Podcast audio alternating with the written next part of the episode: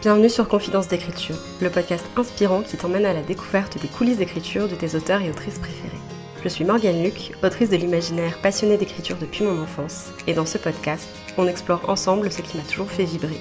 Les routines des écrivains et écrivaines, leurs plus grands rêves, mais aussi leurs peurs et leurs doutes, leur vision de l'écriture, et bien plus encore. Retrouve-moi chaque semaine autour d'une tasse de thé pour recueillir les confidences de nos invités. Bonne écoute Hello et bienvenue sur un nouvel épisode du podcast. J'espère que vous allez bien et j'espère que vos projets créatifs se portent bien. Aujourd'hui, on se retrouve pour ne pas déroger à la règle pour un nouvel épisode de Confidence d'écriture. Aujourd'hui, on accueille Laure Desfeuilles, Anne-Maëlle, qui est une copine autrice qui va bientôt publier son roman. Et on va papoter un petit peu de ses coulisses d'écriture, de sa carrière d'autrice et de quelques questions d'introspection comme on les aime. Avant de commencer, je vous laisse aller prendre un grand verre d'eau pour nous accompagner durant la lecture de cet épisode Restez hydraté, c'est vraiment super important. Vous en avez besoin, votre corps en a besoin et ça vous fera le plus grand bien. Sur ces belles paroles, nous, on est prête à commencer. Anne-Maëlle, merci beaucoup d'être avec nous aujourd'hui. Comment ça va? Merci à toi de m'accueillir. Bah, ça va très bien. Je suis très contente. Un peu, c'est mon premier podcast, alors en plus euh, le faire avec toi, je suis ravie. ça va être une expérience un peu sympathique. Dès qu'on aura posé la question la plus fourbe, est-ce que tu veux bien te présenter à nos auditeurs, s'il te plaît? Alors, je m'appelle Anne-Maëlle, mon nom de plume et pseudo Insta, c'est donc Laure des Feuilles, et je suis traductrice donc de métier et aussi autrice. Et mon premier roman va paraître au mois d'octobre. Trop bien. Et parlant du coup de premier roman, est-ce que tu peux nous dire un petit peu sur quoi tu bosses en ce moment du coup, niveau écriture, niveau projet créatif? Et bien du coup, je bosse sur le tome 2 qui va suivre ce premier roman, euh, histoire de... On voudrait euh, ne pas les sortir avec ma maison d'édition qui est du coup Les Arts des mots. On voudrait ne pas attendre euh, non plus 150 ans pour sortir les différents tomes parce que comme je ne suis pas encore très connue et qu'il faut que la, la saga prenne un peu, on aimerait bien que les gens puissent lire les tomes de façon assez rapprochée. Donc, donc voilà, donc à fond sur le tome 2. T'avais déjà fait un premier jet, il me semble, pour ce tome 2, donc là c'est une réécriture, c'est quoi? Euh, J'ai fait un premier jet, j'ai fait une réécriture de ce tome 2 que j'ai envoyé à ma fidèle euh, bêta lectrice de toujours qui m'avait aussi euh, bêta lu le tome 1. Et donc là, elle m'a fait ses retours. Ce qu'il faut savoir, c'est qu'elle m'a fait ses retours au mois de janvier dernier. Ah oui, ok. et qu'entre-temps, je travaillais sur le tome 3, donc je n'ai pas du tout regardé ses retours. Et donc là, je m'y suis remise récemment et je me suis retrouvée à lui envoyer des questions pour euh, demander, enfin essayer de éclaircir un peu des, points avec elle. Euh, et elle m'a répondu qu'il fallait qu'elle se repenche dessus, vu que ça faisait genre six mois qu'elle m'avait envoyé ses retours, et je lui ai dit que c'était bien normal. je pense que tu es la personne la plus chill à propos des retours de bêta lecture que j'ai jamais vu de toute ma vie. bah en fait, euh, là, c'était pas du tout pressé en fait, parce que quand je lui ai envoyé ça, la publication du tome 1 n'était pas encore dans les tuyaux. Donc en fait, moi, mon objectif, c'était de terminer le premier jet du tome 3, histoire d'avoir vraiment tout bien posé, et après euh, de me repencher sur, euh, sur ses retours sur le tome 2, en fait. Donc euh, c'est vrai que j'étais pas du tout pressée, enfin, j'avais pas de, de date butoir en tête. Je vais te poser des petites questions, je vais te demander si c'était plutôt ceci ou cela, et tu me réponds un peu du tac au tac, ce, qui, ce que tu préfères, ce qui te vient en premier à l'esprit. Est-ce que tu dirais que tu es plutôt architecte ou jardinière? Jardinière, même si je me soigne. En même temps, pour écrire une saga, du coup, j'imagine que tu es obligé d'avoir un certain truc de planification pour les derniers tomes. Oui, c'est ça. En fait, en commençant le tome 1, j'étais un peu partie bille en tête euh, avec cette idée d'avoir une trilogie, mais un peu. C'était un peu n'importe quoi, en fait, euh, parce que j'avais même pas de. Enfin, je savais grosso modo comment je voulais terminer mon truc, mais vraiment grosso modo, quoi.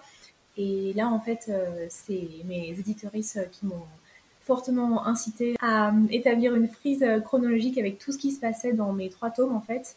Je suis super contente de l'avoir fait parce que je pense que je vais écrire le, tome 3 beaucoup plus vite en fait. Donc, euh, Est-ce que potentiellement en faisant cette frise chronologique, tu t'es rendu compte qu'il y avait des, petites incohérences temporelles ou des petits trucs qui, qui n'allaient pas? Ou est-ce que à ce stade-là, sur ce point-là, tu étais quand même plutôt calé je pense que j'étais quand même plutôt calée et j'avais bien compté mes histoires de jours, de distance et tout euh, au fur et à mesure. Euh, mais c'est vrai que je suis très très contente d'avoir quelqu'un en fait pour me mettre un petit coup de pied aux fesses pour, euh, pour faire ça parce que c'est vrai que toute seule je savais que c'était la chose à faire mais j'avais pas super envie de la faire. ouais, des fois il y a des, des, petits éléments de planification qui sont pas comment dire qui sont pas inhérents à notre logique à nous. Tout ce qui est chronologie, temporalité, je le repousse jusqu'au dernier moment à plus avoir le choix parce qu'en fait, juste dans ma tête, c'est le truc qui. C'est le, dossier le plus utile, mais c'est le dossier qui fait le moins sens à faire. Enfin... Pareil, en tout cas pour moi, euh, c'est la même chose. Euh, vraiment, tout ce qui est chronologie, ça ne. C'est pas que ça m'intéresse pas, mais bon, on va dire beaucoup moins que d'autres éléments. Donc, mais bon, il faut que ce soit fait si on veut avoir quelque chose qui se tienne un minimum. Donc, Maintenant, c'est chose faite. Est-ce que tu es plutôt thé, café, complètement autre chose? Café. J'ai des carences en fer et du coup on m'a dit le thé c'est pas une bonne idée donc j'ai dit d'accord. ok effectivement. Est-ce que tu es plutôt écriture en solo ou écriture en groupe?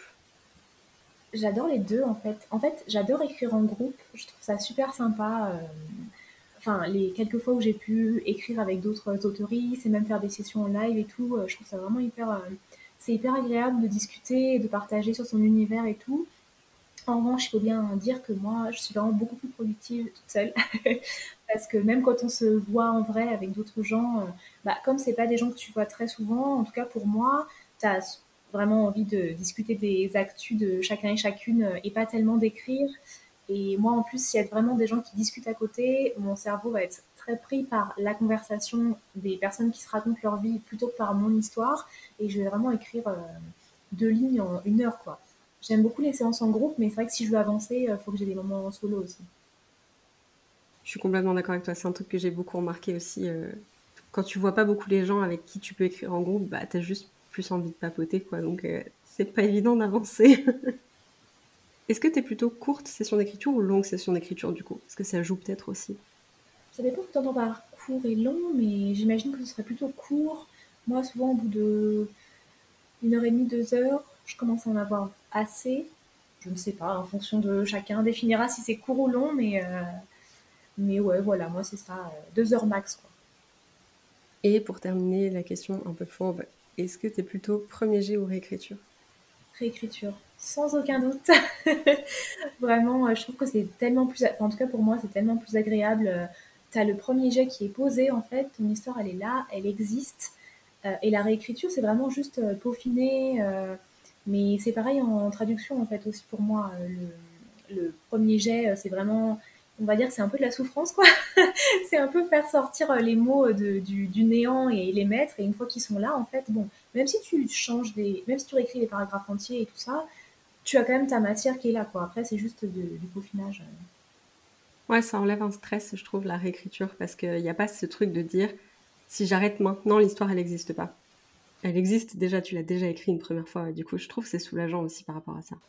Ouais, et en plus, j'ai l'impression que c'est vraiment une question de ton rapport à l'écriture, finalement, parce que j'ai, en tout cas, c'est l'impression que j'ai, euh, que certaines personnes, écrire, c'est comme, tu sais, avoir genre. Euh, un torrent euh, qui, jaillit d'eux, un torrent, enfin, un torrent de mots, tu vois, et euh, ils sont juste là en train de surfer dessus, quoi.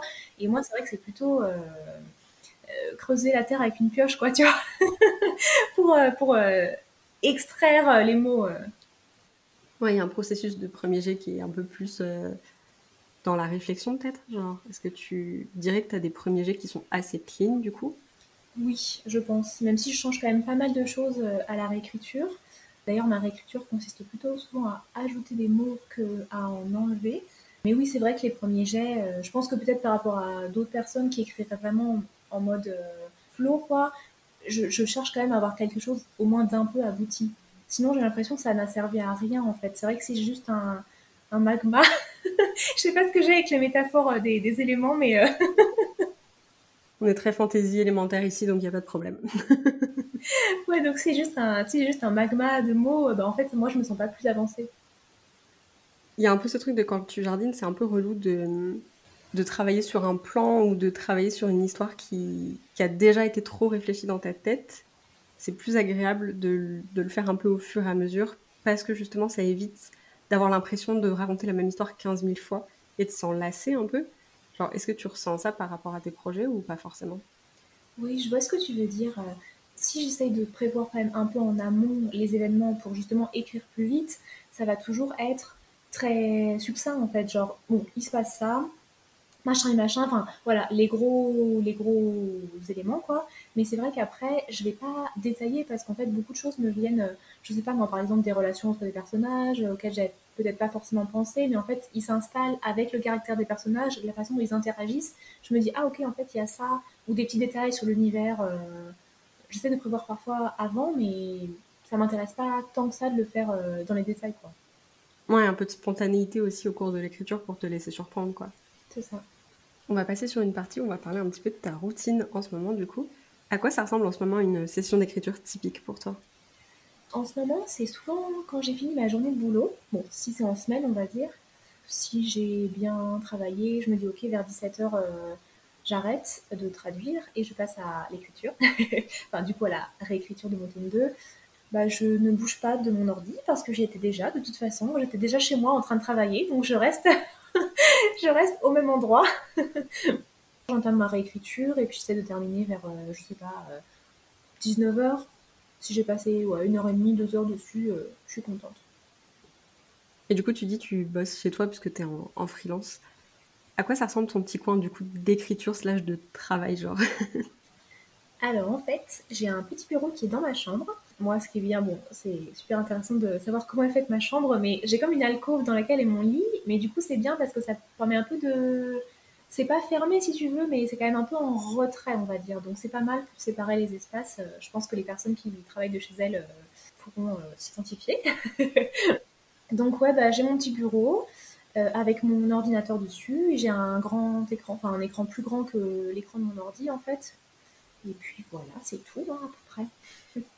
Est-ce que tu as des trucs en particulier qu'il te faut quand tu es en train d'écrire? Est-ce que tu bosses avec des carnets? Est-ce que tu bosses avec des post-it, avec un timer? Est-ce que comment ça se passe pour toi?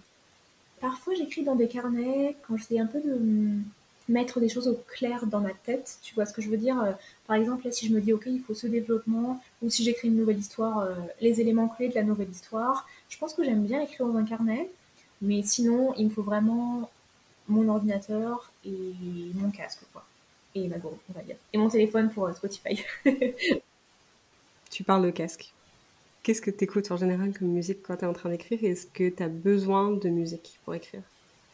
Alors, ça varie un peu avec le temps en fait. J'ai l'impression que le premier jet, j'aime bien avoir de la musique.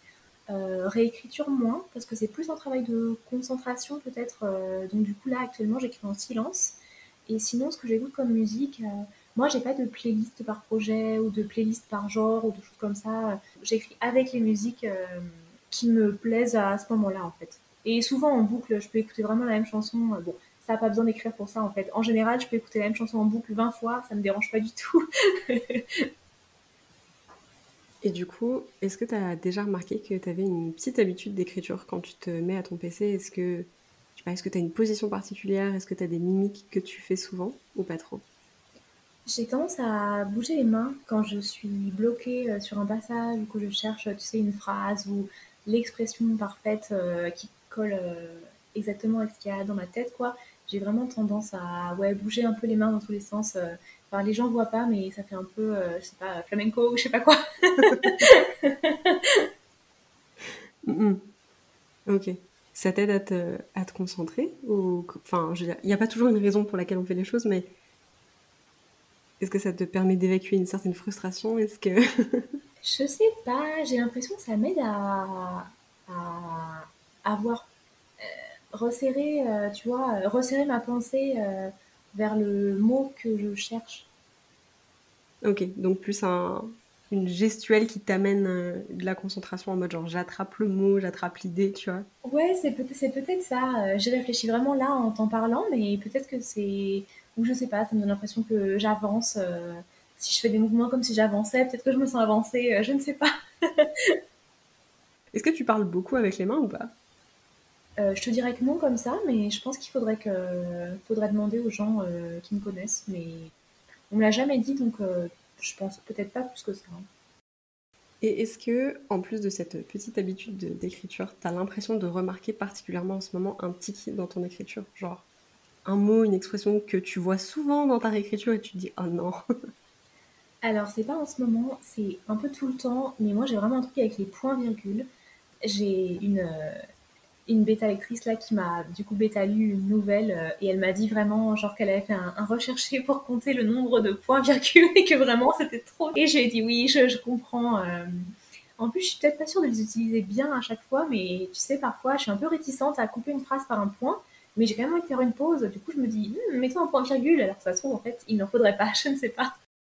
Bah, j'allais te poser la question, du coup, si tu savais, enfin, si c'était parce que tu savais comment les utiliser et que à ce moment-là, tu en avais besoin que je sais que c'est une marque de ponctuation qui est vraiment snobée euh, souvent dans les récits, alors qu'en vrai elle est très utile, mais moi je sais jamais exactement où la placer non plus. Donc, euh. bah, je l'adore, mais je suis vraiment pas sûre de l'utiliser correctement. Tu verras ça, j'imagine, après à la correction euh, avec tes éditoristes. tu vas peut-être être surprise, ça se trouve, c'est toi qui as raison. et du coup, tu nous parlais un peu tout à l'heure de, de, ta bêta lectrice et aussi de tes éditoristes. Est-ce que tu peux nous parler un petit peu de manière globale des personnes qui t'accompagnent dans l'écriture Qui sont tes confidents, confidentes d'écriture? Je ne sais pas si je parlerais de confidents et confidentes d'écriture parce que hum, j'ai l'impression que certaines personnes, elles adorent euh, échanger, ne serait-ce que faire du brainstorming avec euh, leur entourage ou avec des amis autoristes ou des, des, choses comme ça, quoi. Moi, j'ai pas... J'aime bien, je pense, un peu réfléchir dans mon coin, en fait. J'ai vraiment ce truc de... Tant que c'est pas un peu fini, faut pas regarder, tu vois. Du coup, euh, même ne serait-ce que d'avoir des idées, parfois les idées, je les, je les laisse un peu mûrir aussi, euh, parce que je suis pas sûre en fait que ce soit des bonnes idées. Enfin, donc c'est vrai que moi j'aime bien avoir tout ce processus de maturation euh, interne. J'aimerais pas que les gens lisent mon premier jet parce que même s'il est assez abouti, ça n'est quand même pas assez à mon goût. Donc c'est vraiment quand j'ai fait ma, du coup, ma relecture post premier jet là, ou si je suis contente, je sais que le texte je pourrais rien en faire de plus moi-même en fait. C'est là que je commence à avoir besoin des autres. Après, j'aime bien voilà discuter de mes idées de temps en temps. Euh, mais ce qui est vraiment agréable en fait pour moi, c'est de parler de mes textes avec des gens qui les ont lus. Mais c'est vrai que j'aime bien euh, quand les gens remarquent des choses que j'ai voulu mettre là, ou quand je leur explique un peu, quand on parle des personnages euh, comme si on les connaissait et tout. là, c'est vraiment. Mais là, c'est là que c'est vraiment chouette. Donc, confident et confidente d'écriture, en fait, c'est soit non, moi toute seule, ou alors souvent je fais une story sur Instagram et du coup ça fait quand même euh, un certain nombre de confidents et confidentes d'écriture. non, honnêtement, je relate un peu à ça parce que moi je supporte pas qu'on. Pareil, c'est peut-être un peu bizarre, mais je supporte pas qu'on regarde ce que je suis en train de faire au moment où je suis en train de le faire. Genre, euh, il faut vraiment me laisser le temps. J'aime pas qu'on me propose des idées. J'aime pas qu'on. Tu vois, c'est ces trucs, ça m'insupporte. Donc, euh, c'est un truc, ça, m'énerve. Si je viens pas demander, j'ai juste pas envie qu'on vienne me poser des questions. Pendant mon premier jet, je peux pas. Enfin, c'est le moment où je fais mon caca dans mon coin et c'est tout. Non, non, mais je comprends. Même quand on me demande. Après, pas les copains autoristes, parce que c'est un peu particulier. Euh, c'est un peu ce truc de. On est un peu dans le même bateau, si tu vois ce que je veux dire. Mais c'est vrai que même si des proches qui ne sont pas dans l'écriture me demandent Ah, ok, sur quoi tu travailles en ce moment J'ai vraiment avoir ce truc de. je ne sais pas ce que donnera euh, ce bruit pour les auditoristes du podcast, mais euh, imaginez une petite chose qui se rétracte quand vous avancez le doigt, tu vois. mais c'est vrai que, enfin, j'ai envie de leur dire, si tu si as envie de savoir, bah, tu pourras lire quand ce sera fini, quoi, tu vois ce que je veux dire Quand il aura bien été poli, quand ce sera tout beau, enfin en tout cas aussi beau que, que ça puisse être. Mais c'est vrai que dire, parce que j'ai toujours l'impression qu'on a l'air bête en fait, tu sais, quand tu racontes ton histoire, alors que l'histoire, elle est vraiment bien à l'écrit, mais quand il s'agit de, de la raconter, euh, je me sens toujours un peu bête, quoi. Je trouve que c'est dur, honnêtement. En fait, il y a aussi, tu sais, le truc de, tu sais pas que tu sais jamais par où commencer, mais techniquement, il y a plusieurs points d'appui pour raconter une histoire. Il y a un world building des personnages et une intrigue, tu vois. Et des fois, à l'oral, tu sais pas articuler dans quel sens ça découle, parce que c'est compliqué de l'expliquer et de mettre tes, pensées en mots. Et du coup, quand les gens ils posent des questions là-dessus, t'as l'impression soudainement d'être bête. Et là, tu te dis, mais je suis en train de parler de mon roman, mais tout le monde va penser que j'écris de la merde juste parce qu'en fait, je suis incapable de l'expliquer, tu vois. Donc, il y a un peu cet aspect-là aussi euh, d'avoir besoin de le mûrir pour après pouvoir en parler aux gens de façon claire. Mais oui, euh, surtout qu'en plus, euh, moi, j'aime bien parfois prendre des histoires qui sont un peu clichés ou déjà vues pas mal de fois et un peu les tordre dans tous les sens et essayer de le faire à ma sauce. Enfin, je dis moi, mais en fait, plein de gens font ça, mais c'est un truc qui m'intéresse, même de prendre, ouais, prendre les clichés et essayer de les regarder par un autre œil et ce genre de choses. Mais ça, c'est apparent quand tu lis le texte. Enfin, en tout cas, si j'ai fait mon travail correctement, c'est apparent quand tu lis le texte. Mais par contre, quand tu racontes ça à des gens, tu dis oui, en fait, alors c'est une fille, elle va dans un château et il lui arrive des trucs et les gens ils sont là. enfin, en tout cas, dans ma tête, les gens sont là. Mais qu'est-ce qu'elle raconte avec son histoire? Vois, Complètement. C'est vrai que dans ce cas-là, c'est encore plus particulier parce que du coup, tu es sur une base, tu parles d'un cliché ou d'un trope qui a été beaucoup utilisé et après tu en fais autre chose, mais c'est difficile de l'expliquer, c'est difficile d'en parler, c'est difficile aussi d'arriver en disant, tu vois ce truc hyper connu, bah moi c'est ça, mais différemment. mais c'est ça en fait, je trouve que c'est difficile. Avant, je le faisais quand j'ai commencé sur Instagram. Avant, je le faisais de dire, ok, mon roman, en fait, les thématiques, c'est ça, ça, ça, et il est comme ci, comme ça. Et en fait, là, j'avoue que je suis un peu plus réticente à le faire, ce qui est un peu dommage, puisque je dois quand même donner envie aux gens de l'acheter, mais c'est une autre question.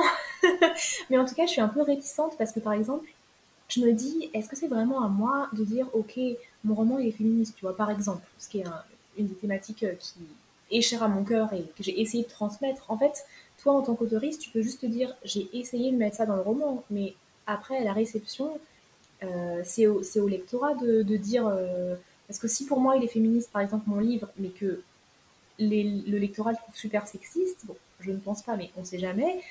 Qu'est-ce qu'il est, qu'est-ce qu'il est finalement. Je trouve que c'est compliqué parce qu'en fait, on est les personnes les moins objectives pour parler de nos œuvres. Et c'est normal parce que techniquement, genre, rien n'est objectif dans la vie, ça il faut s'y faire. Tout vient de l'avis de quelqu'un. Et donc l'avis de quelqu'un est purement subjectif. Dans l'art, il n'y a rien d'objectif. Mais on est les personnes les moins objectives pour parler de nos œuvres, et du coup, genre, ce que nous, on ressent, bah, peut-être qu'une majorité du lectorat ne le ressentira pas, et du coup, on se dit, genre, est-ce que j'ai raison de parler du livre en ces termes? Parce que si ça se trouve, c'est pas ce qui va s'en dégager pour d'autres gens.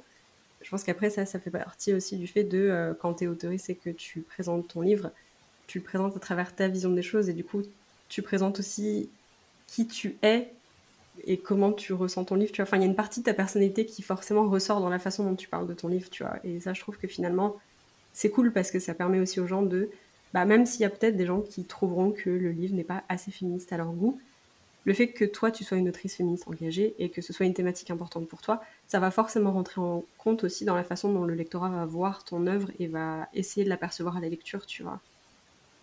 C'est un peu paradoxal en fait. Euh, je crois que plus j'avance euh, en maturité d'autrice, on va dire, et plus je me dis euh, j'ai pas envie de coller moi euh, les, petites comètes sur mon livre, tu vois, genre il est comme ci, comme ça. Mais en même temps, comme je veux quand même donner envie aux gens de le lire et même juste en parler et le présenter, en fait, bah faut quand même que je colle ces gommettes parce que sinon les gens ne vont pas savoir euh, de quoi ça parle en fait. et après, tu peux coller toi-même des gommettes et décider, une fois que le livre a un peu fait sa vie, de les retirer. C'est exactement ce que moi j'ai fait avec France Numérique. Mm. Quand j'étais en train d'écrire, je le présentais énormément comme un roman euh, queer et handy. Maintenant, j'appelle ça du cyberpunk engagé. Bon, c'est un peu redondant parce qu'en général, le cyberpunk, c'est engagé sur des thématiques, t'as pas le choix. Dans la SF, c'est rare que tu puisses faire autrement, mais j'ai collé moi-même les gommettes sur le livre pour que les gens sachent à quoi s'attendre. Et maintenant qu'il a fait sa vie, je laisse les gens en parler. Et moi, j'ai retiré ces étiquettes-là et j'en parle rarement en ces termes maintenant. Juste parce que je trouve que c'est trop réducteur. Ouais, c'est intéressant. Ça va venir, je pense, tu vois. Une fois qu'il aura un peu fait sa vie dans les étagères et tout, euh, ce sera peut-être plus simple pour toi. Je te dirais. on va passer, si c'est OK pour toi, à une partie où on va parler un petit peu de ta carrière d'autrice. Tu parlais de maturité d'autrice, donc c'est parfait. Est-ce que tu peux nous raconter le premier souvenir que tu as de l'écriture? J'avais écrit une histoire quand j'étais petite c'était évidemment quelque chose en rapport avec euh, l'imaginaire. Euh, je crois qu'il y avait des nymphes, euh, des, trucs comme ça. ça, c'est un souvenir un peu flou, donc je ne pourrais pas le restituer. Et en revanche, je sais qu'au collège, j'avais écrit des nouvelles que j'avais carrément montré à mes potes et genre je l'avais fait lire à mes profs et tout et ils avaient été vraiment mignons en mode ok c'est bien tu vois enfin trop mignon et encourageant enfin c'est cool je dirais que c'est ça les premiers, premiers souvenirs de manière générale tu as quand même été plutôt encouragé par tes proches à, poursuivre cette passion-là? Ouais, oui, oui, franchement, euh, carrément, euh, tout le monde a. Franchement, ça me fend toujours le cœur quand j'entends des gens dire que leurs proches, ils les ont pas soutenus et ils croyaient pas en eux et tout. Euh, parce que moi, j'ai vraiment gardé. Enfin, quand je me suis mise, remise sérieusement à, l'écriture, donc je sais pas, peut-être 5 ans à peu près, j'ai vraiment gardé ça perso. Enfin, j'ai pas raconté à ma famille et tout ça. Mais, et je l'ai dit petit à petit, d'abord à mes amis, et puis ensuite je dis à ma famille, bon, là le livre va sortir, donc ils sont au courant, c'est bon. Mais tout le monde a été vraiment très mignon et à fond, dans le sens où et elles étaient vraiment encourageants et encourageantes, quoi. Donc, mais ça, c'est pas que pour l'écriture, en fait, c'est pour, pour pas mal, pas mal d'aspects, donc j'ai vraiment un, un entourage sympa. C'est important, comme tu dis. Et du coup, c'est quoi la première histoire que tu as terminée? Je pense que c'est. Peut-être ces nouvelles, euh, les fameuses nouvelles de quand j'étais au collège, qui étaient pareil, toujours un peu dans le genre de, de l'imaginaire. Après le premier roman, ben, du coup, le premier roman, c'est la deuxième quête. Et c'est une histoire que tu as depuis longtemps avec toi, la deuxième quête, ou c'est arrivé il y a 4-5 ans quand tu as repris l'écriture? Non, c'est arrivé il y a 4-5 ans euh, quand j'ai repris l'écriture. Euh, moi, j'ai eu vraiment une longue pause euh, d'écriture, en fait, entre, on va dire, le collège et le moment où il y a ouais, 4-5 ans, où, vraiment, où je me suis vraiment remise dedans. en fait, tout le lycée et les études sup, j'ai pas du tout écrit. je lisais beaucoup, toujours, mais ouais, je sais pas, je pense que j'avais besoin peut-être de d'expérimenter un peu les choses, entre guillemets, en vrai, pas sous le prisme de, l'écriture, quoi. C'est vrai que parfois, je me dis, quand je vois des gens qui sont vraiment beaucoup plus jeunes que moi, genre en début de vingtaine et qui ont déjà écrit toute leur adolescence euh, et qui maintenant là ils ont 22 ans, ils, ont, ils ou elles ont écrit déjà quatre livres qui sont publiés et tout.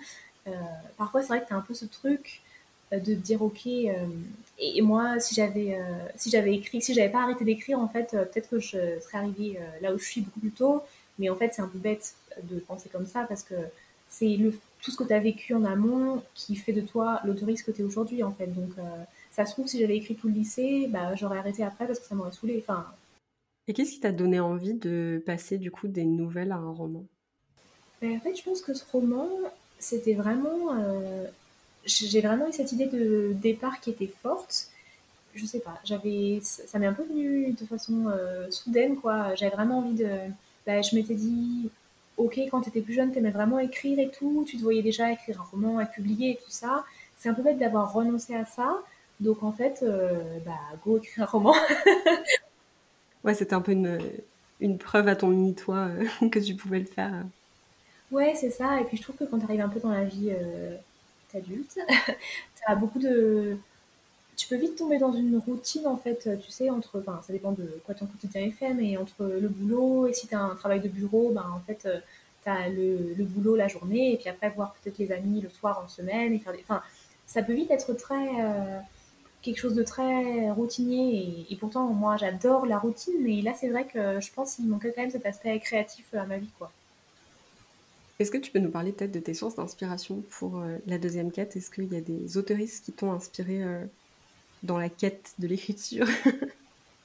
Pour la deuxième quête, pas vraiment. Je pense que les personnes qui liront le livre enfin, verront peut-être euh, des inspirations euh, que moi je ne perçois pas. C'est même tout à fait possible.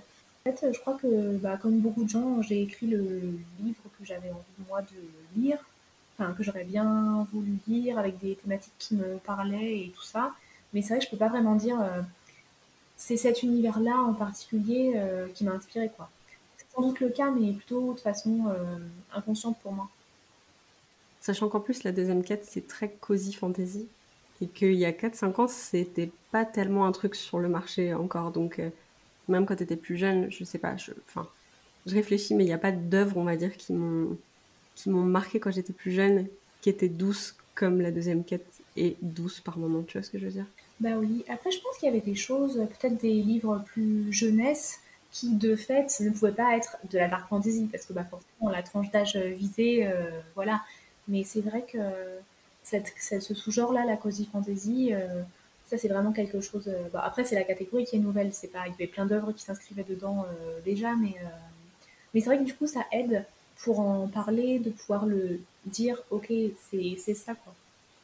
Oui, parce que je pense qu'il y en avait effectivement, mais du coup, comme il n'y avait pas forcément de catégorie pour les regrouper, quand tu peux pas mettre des mots sur certaines choses, des fois, bah, juste, elles existent un peu dans un limbo et t'es pas forcément capable de, tisser les connexions là où il faudrait les faire. Donc, c'est vrai que ça aide pour ça qu'il y ait des classifications, même si des fois c'est un peu euh, étouffant parce que bah, plus ça va, plus il y a de, de classifications et plus il y a de romans hybrides aussi notamment.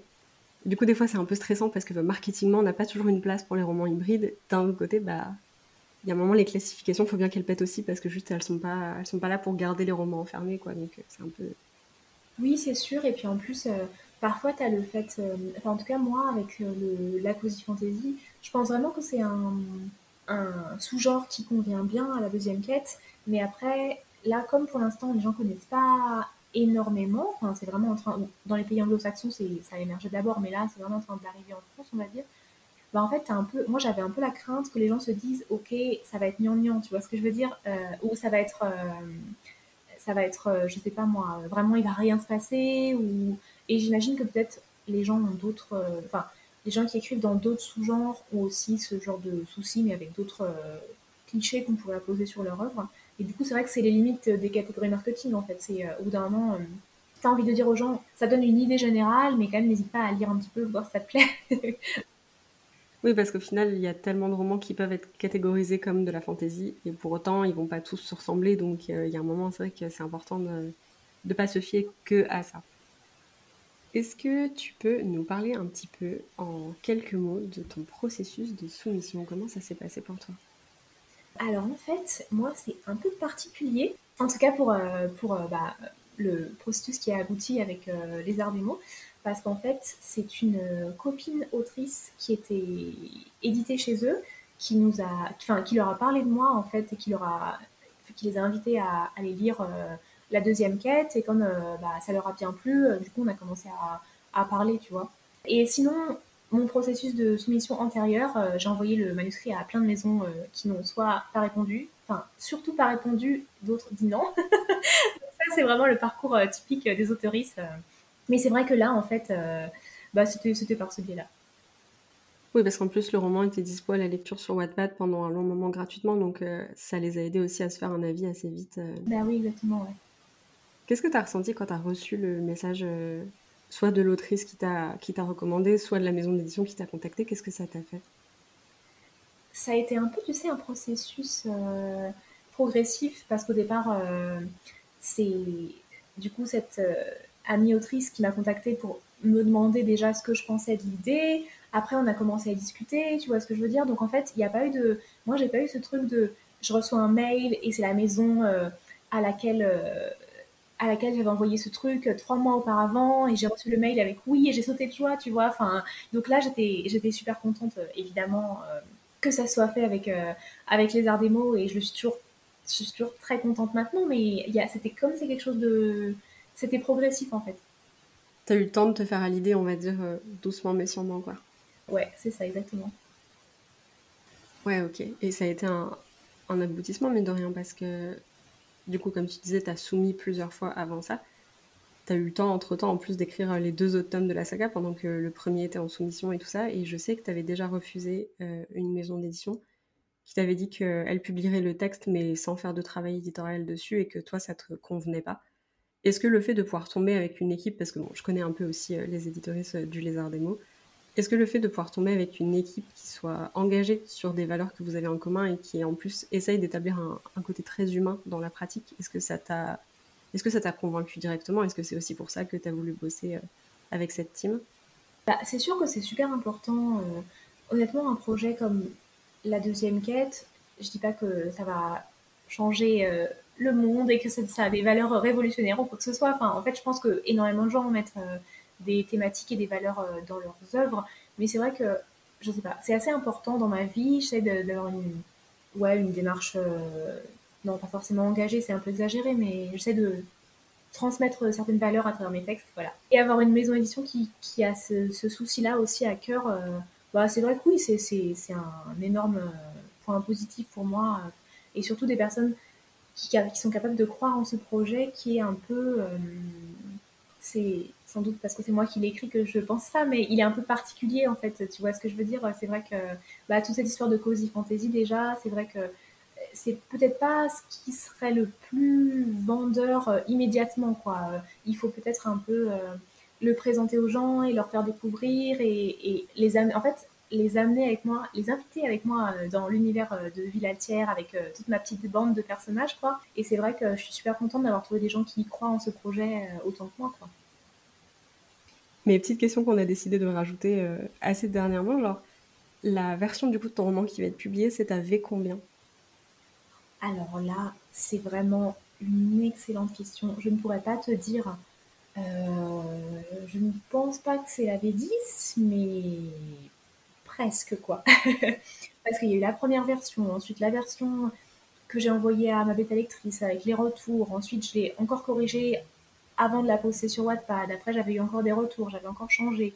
Et c'est vrai que je sais plus avec qui tu disais ça. Il me semble avoir entendu dans un autre épisode. Euh, mais au bout d'un moment, il faut, il faut savoir euh, dire au revoir à son petit texte, accepter que tu ne peux pas continuer. Parce que c'est vrai que là, encore en repassant dessus, j'avais encore envie de changer des choses. Pas des choses énormes, mais c'est vrai que en fait, tu auras toujours des formulations que tu voudras préciser, tu auras toujours des choses quand tu les as écrites, tu pensais d'une certaine façon, là tu as un peu affiné ou modifié ta pensée, donc tu as envie de l'exprimer autrement, mais au bout d'un moment, stop quoi.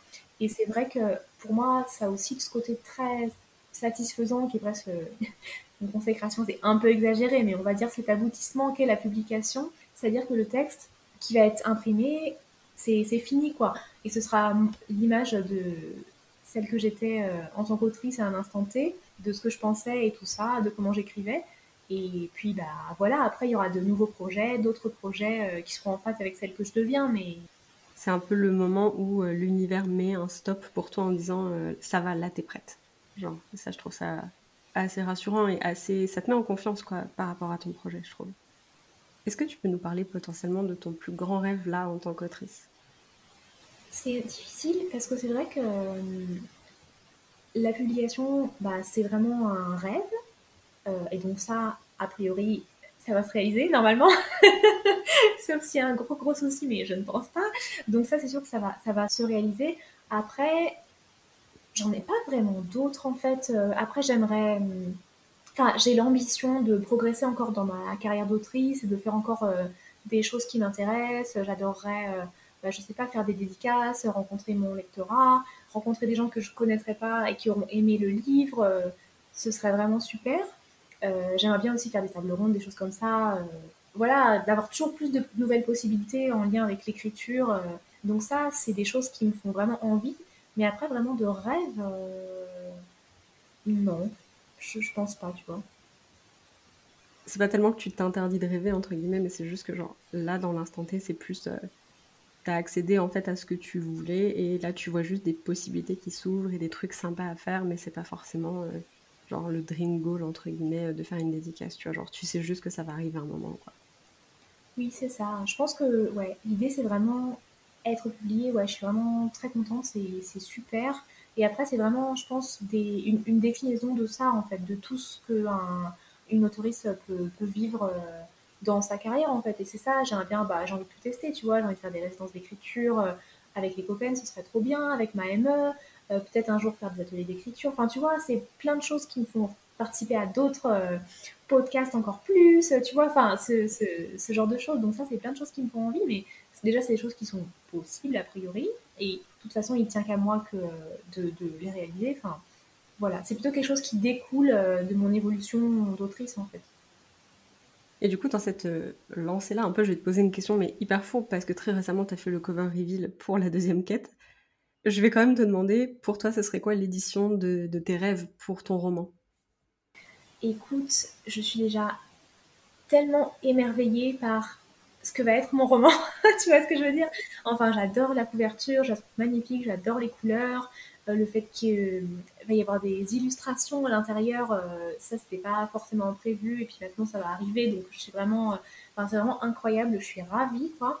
Après, je pense que tu peux toujours avoir mieux, tu vois. Tu peux toujours avoir euh, genre euh, une édition euh, reliée et brodée à la feuille d'or et des, choses comme ça, tu vois. Mais en fait, j'avoue que moi, les objets livres, j'adore avoir des beaux livres, mais je suis pas vraiment à fond sur le fait d'avoir des, éditions, tu sais, collector, avec des éditions que très peu de personnes possèdent, avec des trucs. Je les trouve magnifiques et je, comprends que tu puisses avoir envie de ce genre de choses. C'est très très beau, mais c'est vrai que moi, c'est déjà tellement magique de voir mon livre en physique.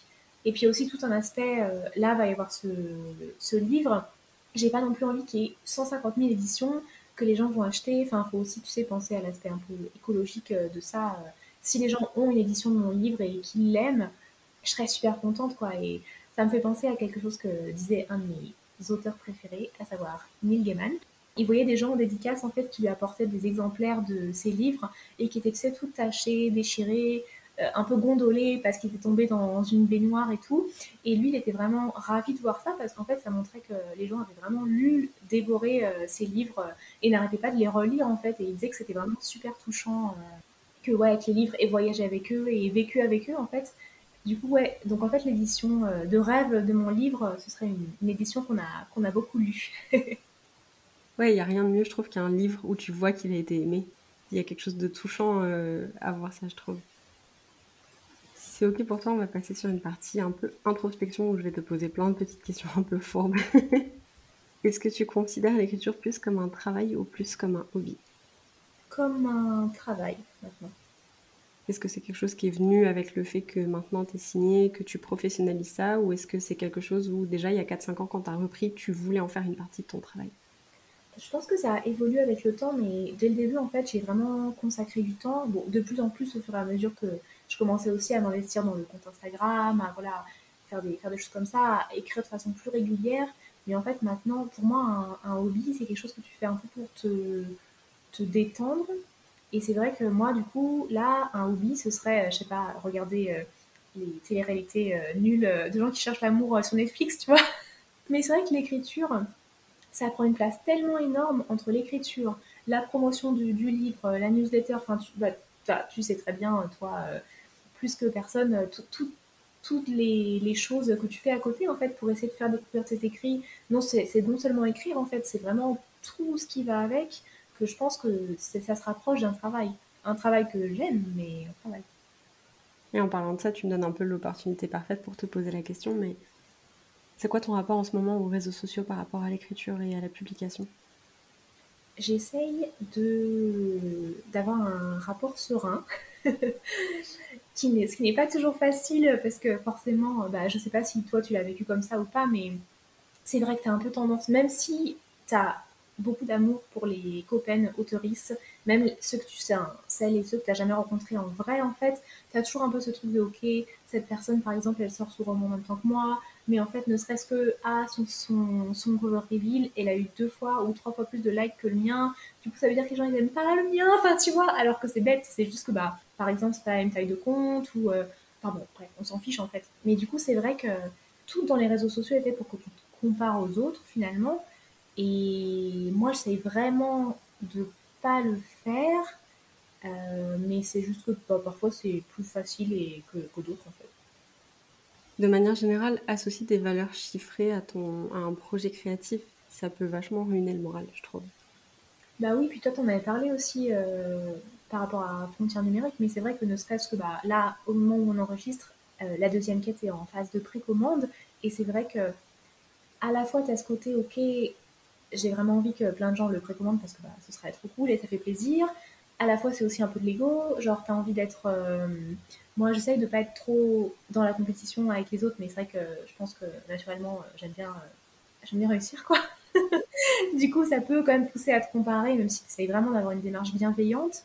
Donc, c'est pour ça que pour contrebalancer, j'essaie quand même de partager beaucoup sur Instagram ce qui marche, ce qui marche pas, ce que je pense et tout, parce que il se peut aussi que les gens se fassent une fausse image.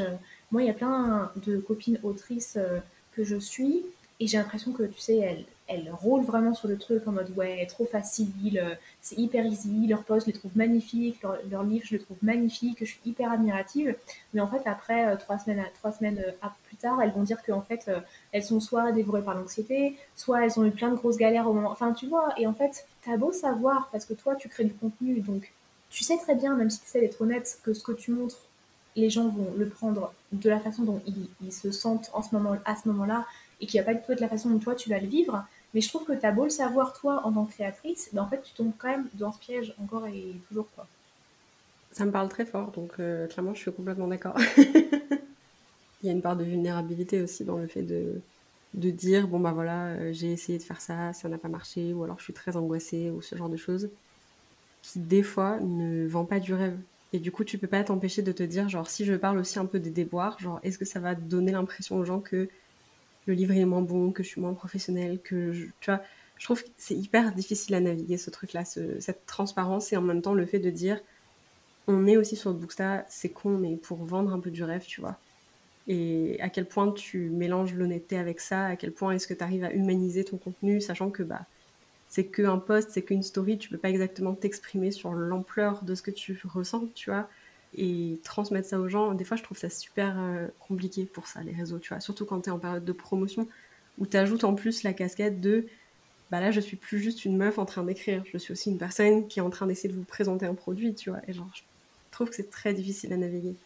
Est-ce que tu crois euh, vraiment que Booksta c'est un peu pour vendre du rêve? Je pense que ça mériterait limite un autre épisode de podcast en fait, donc on va peut-être pas s'étendre. Ce serait très intéressant, mais voilà. Mais en fait, moi, je sais que les comptes qui me touchent le plus, c'est les comptes où les gens sont euh, euh, sont elles-mêmes et eux-mêmes en fait. Tu vois ce que je veux dire? Et partagent vraiment, ce qu'ils qu'ils ressentent et comment ils vivent les choses. Et c'est vrai que, évidemment, tu tu vas pas dire euh, quand t'es au fond du trou, au son, quand t'es au fond du trou, t'as pas forcément envie de faire des stories euh, en train de. Voilà quoi. Mais en même temps, moi, et c'est pareil avec le livre en fait, c'est que j'essaie vraiment, avec mon compte Insta, que les gens aient accès à quelque chose de moi, tu vois ce que je veux dire, vraiment leur transmettre euh, un peu comme genre mon essence. c'est un peu bizarre de le dire comme ça, mais. Et en fait, limite pour moi, mon compte Insta, c'est un prolongement de mon univers artistique, tu vois ce que je veux dire? Je pense que si tu apprécies par exemple mon, contenu Insta, il y a moyen que tu apprécies mes textes et que tu apprécies mes, idées de mes idées d'histoire. Enfin, tu vois ce que je veux dire? C'est comme un, un peu un continuum en fait. Euh. en même temps, ça fait sens parce que genre il y a beaucoup de notre personnalité et tout sur Booksta. Euh. Après, genre quand je disais un peu tu vas vendre du rêve et tout, c'est genre moi aussi les comptes qui me parlent le plus, c'est des gens qui vont balancer un peu euh, ce qu'ils pensent de manière très honnête et tout ça d'un point de vue d'autrice et d'écriture, c'est super intéressant, mais d'un point de vue de lectrice, je me dis, les gens qui, sont juste là pour lire et découvrir des romans, ce genre de truc, je sais pas à quel point ça les touche vraiment ou pas, ça dépend vraiment des personnes, donc c'est vrai qu'il y a un juste milieu à trouver aussi là, j'imagine, euh, tout en gardant notre patte et notre univers et notre personnalité, pour que ça se ressente et pour que ça donne envie aussi aux gens de découvrir le livre, parce que ben, maintenant c'est beaucoup ça, le marketing du livre aussi, c'est l'autoriste qui porte son, son livre et c'est le fait qu'on apprécie la personne qui va nous faire des fois c'était son livre. Très souvent maintenant c'est ça. Mais effectivement ça nécessitera un épisode de podcast presque complet. Est-ce que tu peux nous donner trois mots pour décrire ton ressenti par rapport à ton roman en ce moment? Fierté, amour et lumière. Tout ça, ça me vient comme ça, donc... Euh. Est-ce que tu peux nous partager le meilleur conseil d'écriture qu'on t'ait donné? Je pas qu'on m'ait beaucoup donné de conseils d'écriture. En revanche, une fois, euh, c'était dans le cadre de la traduction, il y avait lors d'une rencontre avec des traducteurs expérimentés qui nous racontaient un peu leur, leur, carrière, il y avait un monsieur qui avait dit, enfin, qui nous avait invités à rester humbles mais fermes face à nos traductions, face à quand tu livres une, bah, quand tu livres une traduction, quoi.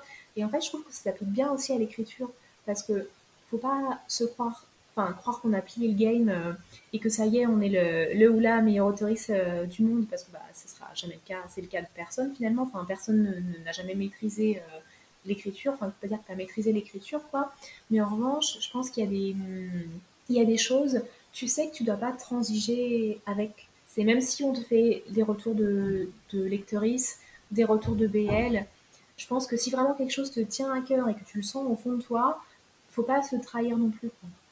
Donc c'est un équilibre pas facile. Beaucoup d'équilibre pas facile dans cet épisode. Est-ce que tu peux nous partager la dernière chose que tu as apprise en termes d'écriture ou de ta vie d'autrice?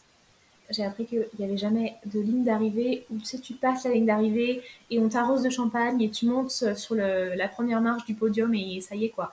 Mais c'est ça en fait, parce que je pense que quand tu n'es pas publié, tu dis ok, une fois que je serai publié, ça y est, c'est bon, je me sentirai hyper légitime en tant qu'autrice spoiler alert, non. Une fois que tu auras vendu, euh, que la campagne de précommande sera terminée euh, et que le livre va sortir, bah, je me sentirai pas toujours avec la petite étiquette en mode ça y est, c'est bon, tu es une autrice accomplie. Euh. Et je pense que même des gens qui vendent énormément de livres, en fait, je pense qu'il y a toujours des moments où elles se sentent pas full autorise, quoi. Donc je pense qu'en fait, faut pas chercher ce moment où c'est bon, parce qu'il y aura jamais de moment où c'est bon, en fait. Il y a un peu l'idée que la légitimité, tu l'accordes à toi-même. C'est ça, je pense qu'au bout d'un moment, il faut arrêter de chercher la validation parce que tu, ne l'auras jamais. Et qui te la donne? Ou alors tu la veux d'une personne en particulier et là c'est facile. Ou pas si elle ne te la donne pas, mais si elle te la donne en tout cas c'est bon. Mais c'est vrai que sinon, tu, l'attends de qui en fait? Parce que même des hum, auteurs et autrices qui vendent énormément, qui sont vraiment, qui vivent très confortablement de leur plume, il y aura encore des gens pour dire qu'ils écrivent mal. Donc au bout d'un moment, il euh, faut, juste se donner l'autorisation euh, d'être autrice, quoi et que tu es publié ou non d'ailleurs. Est-ce que tu peux peut-être nous parler du plus grand obstacle que tu as surmonté dans ta carrière d'écriture? Le, doute, je pense. Je pense que c'est le cas de, de personnes en fait. C'est vrai que parfois, quand c'est déjà un peu. Tu passes une mauvaise journée et tu reçois un retour euh, pas terrible, soit sur un texte, soit en bêta lecture, soit de quelqu'un qui a, pu la posté, quelqu'un l'a lu, quoi. C'est vrai qu'en fait, euh, là, ça, tu peux vraiment te dire. Euh, mais ça sert à rien. Pourquoi est-ce que je m'inflige ça? Parce que c'est quand même beaucoup de souffrance finalement. Euh, c'est un peu maso le fait d'avoir une, une, activité euh, créative. C'est qu'en fait tu donnes tellement de toi, t'espères tellement genre être vu, être euh, compris, être aimé, et en fait tu te prends des non tout le temps en fait. Et du coup c'est vrai que faut il faut être persévérant. Je pense que quand on a envie d'arriver à quelque chose en, dans les domaines créatifs faut, faut vraiment pas se décourager, quoi. Faut avoir euh, cet élan intérieur qui te pousse à continuer parce que sinon, euh, c'est sûr, enfin, même s'il y a des gens qui écoutent et qui ont déjà eu des, des noms et des jugements négatifs euh, sur leurs écrits ou sur d'autres productions artistiques, c'est normal. Enfin, vraiment, on en a tous pris. Je pense que vraiment, il faut y aller, quoi. Enfin, si tu as envie de le faire, c'est que tu, tu, tu, dois le faire. Et parlons de, de doute, du coup, est-ce que tu peux nous partager une peur ou un doute que tu traverses en ce moment? La peur sans doute que les gens soient déçus par euh, le livre, par la deuxième quête, du coup, parce que bah, forcément, je mets beaucoup, euh, avec les arts des mots, où on est vraiment à fond pour euh, le promouvoir et en parler. Et moi, j'essaie vraiment de, bah, de, le faire aimer aux gens avec plein de façons différentes. Et c'est vrai qu'il y a pas mal de gens qui m'ont dit là que ça allait être leur premier roman de cozy fantasy. Et du coup, là, c'est vrai je suis un peu en train de me dire oh punaise, j'espère que, enfin, ça se trouve ils vont lire et vont se dire mais qu'est-ce qu'elle raconte avec sa cozy fantasy, enfin c'est un livre tout à fait lambda, euh, euh, je vois pas tout de quoi elle veut parler, ou alors en fait non c'était naze, enfin tu vois, euh, je pense que ouais c'est un peu, mais bon après il y a forcément des gens qui vont pas l'aimer, hein, c'est la vie. Est-ce que tu peux nous parler de ton rapport à l'écriture? Ça représente quoi pour toi? Je ne sais pas si tu auras remarqué depuis le début de ce podcast, mais moi je pense de façon très métaphorique, enfin avec beaucoup d'images et de choses comme ça. Du coup, je pourrais t'en trouver beaucoup d'images, mais moi c'est vraiment un pont euh, vers. Euh, parfois, tu sais, tu as un peu l'impression d'être euh, dans ton petit château intérieur et genre abaisser le pont-levis, parfois c'est pas facile. Et du coup, l'écriture, c'est vraiment pour moi une façon d'abaisser le pont-levis, tu vois. Et après, les gens s'engagent dessus, s'ils veulent ou pas, mais ils pourront pas dire que je l'ai pas baissé.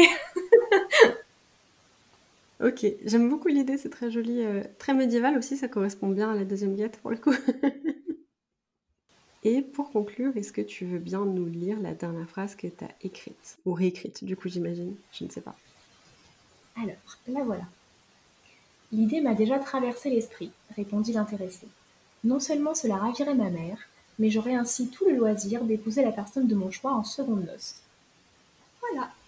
Comme moi, je sais un petit peu de quoi parle le roman, je sais pas exactement qui, euh, qui dit ça forcément, mais genre, je trouve que c'est pile dans la thématique. oui, c'est vrai que ça, parle beaucoup de. toujours beaucoup de, mariage. trop trop cool. Bah écoute, Anne-Mel, j'ai terriblement hâte de, de voir un petit peu euh, la deuxième quête euh, sortir, de voir un petit peu où il va nous mener et puis d'avoir mon exemplaire forcément dans mon étagère. Merci beaucoup d'être venu sur le podcast. C'était un plaisir de vapoter avec toi. Et puis, euh, bah, plein de belles choses pour toi pour la suite. Merci.